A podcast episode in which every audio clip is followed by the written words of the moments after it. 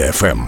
Віталій П'ясецький, він захисник Донецького аеропорту та наразі військовослужбовець. Доброго ранку, пане Віталій. Доброго ранку. Ми, звичайно ж, у ці дні вшановуємо пам'ять захисників Донецького аеропорту, і основні питання будуть стосуватися саме цієї теми. Скажіть, будь ласка, як довго ви стояли на захисті аеропорту в Донецьку, і якими тоді були ваші обов'язки? Що саме ви робили? Я в ДАП попав всього на всього на 5 днів. Це були практично крайніх 5 днів.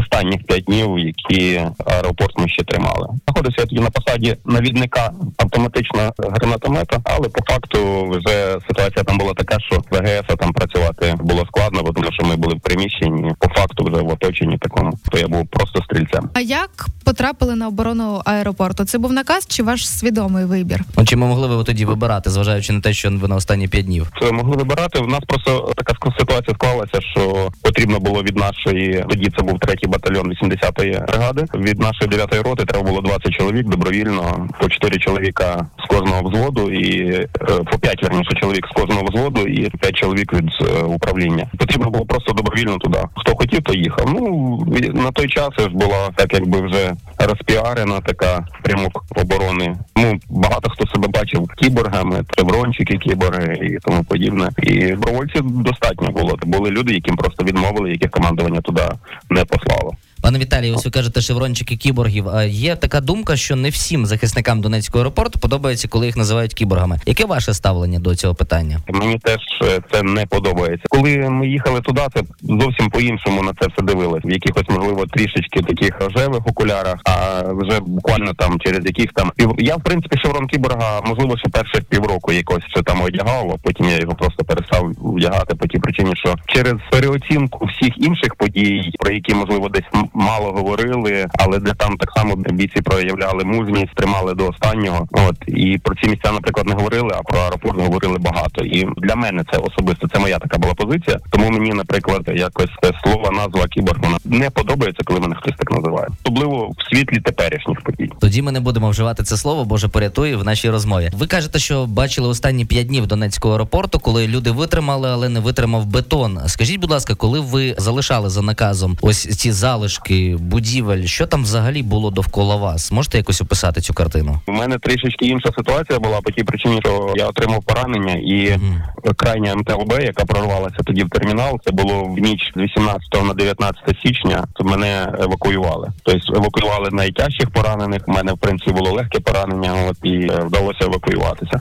Знаю, що вже 19 січня був перший підрив. Ну він якби не наніс такої особливої шкоди. А вже другий підрив, який був 20 січня, да там багато хлопців загинуло. Взагалі, чи мали ви усвідомлення, що протистояли надто сильному ворогу, і ваші дії увійдуть в історію України? Тут безперечно, я думаю, що ви як скромна людина, напевно, скажете, та ні, та ви що, та ну до чого, але серйозно про вас говорять, вам віддають величезну шану наше суспільство і досі пам'ятають ваші подвиги. була така мова, там е, пригадую, це було якраз, якщо не помиляюся, 16 січня, можливо, ввечері, можливо, 17 січня. У хлопців була можливість тримати зв'язок десь з домом, чи можливо там інтернет десь пробивався. Ну я вже точно не пам'ятаю, яка там була ситуація. І сказали, що бій 16 січня війде в історію як найважчий бій, який вели збройні сили. Насправді тоді да, 16 січня був дуже жорстокий бій. Тій причині, що якби терористи вже були на верхніх поверхах над нами і там пробивали діри в стелі для нас, е, закидували гранатами, потім закидували так само газом. Це було так складно. Це там автомати горіли, кулемети горіли,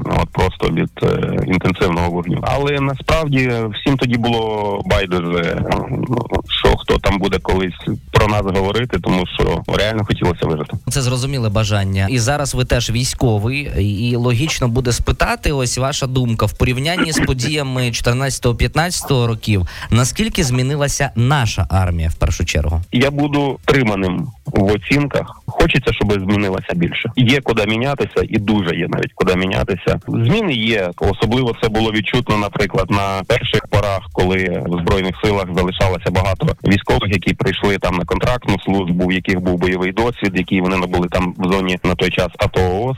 От на жаль, ситуація така, що дуже маленький відсоток цих військовослужбовців залишився зараз в збройних силах. Більшість з них отримали поранення, контузії, там набули там хвороби і тому подібне. І ті люди, які приходять зараз в збройні сили, і відповідно вони цього досвіду не мають, і вони його просто не встигають набути. Тому змінюватися ще є куди.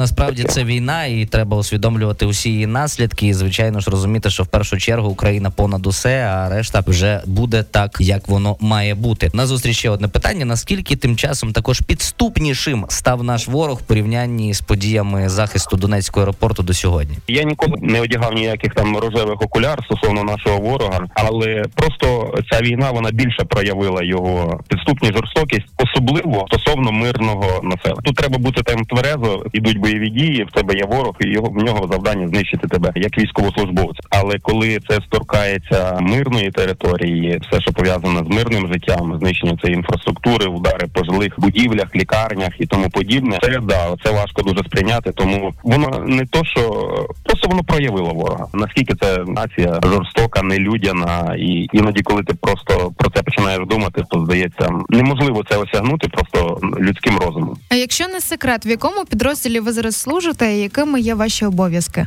Станом на зараз. Я зараз служу так само 81-ша окрема аеромобільна бригада в зенітно-ракетній батареї на посаді головного сержанта взводу зенітно-ракетного. Так, ну і зараз е, так пан Віталій промовчав. Типу, ви ж там офіцер, серж, ти мусиш сам знати, які обов'язки у головного сержанта взводу, і т.д. і тепер. На загалом ми розуміємо, що у вас є певні важелі впливу на весь взвод. Це по-перше. По-друге, ви командуєте 100%, я так думаю, не одним відділенням і вправляєтеся в цьому дуже добре. Часто на завданнях. Постійно у нас бачите така ситуація, що у нас нема такого, що якщо я головний сержант взводу, то я сижу там, грубо кажучи, на базі. Ми їздимо так своїми групами, працюємо, прикриваємо певні напрямки з повітря, піхоту з повітря так само. Тому в мене нема такого, що я сижу там на базі. Буквально це я приїхав, помився вчора ввечері приїхав, помився. Післязавтра знову треба буде їхати. Як добре, що ми вас упіймали на зв'язок. Віталій П'ясецький, захисник Донецького аеропорту, і зараз військовослужбовець з нами на зв'язку. Наостанок нашої розмови хотілося б почути ваші особисті побажання побратимам по сестрам. Єдине побажання максимально залишитися цілим, неушкодженим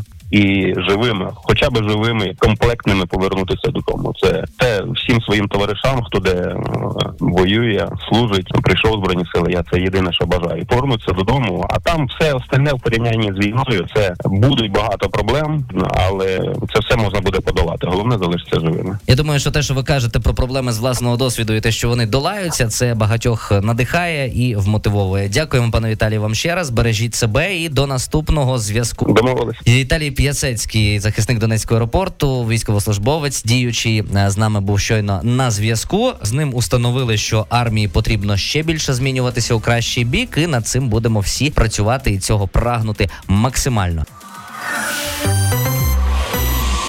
Армія ФМ.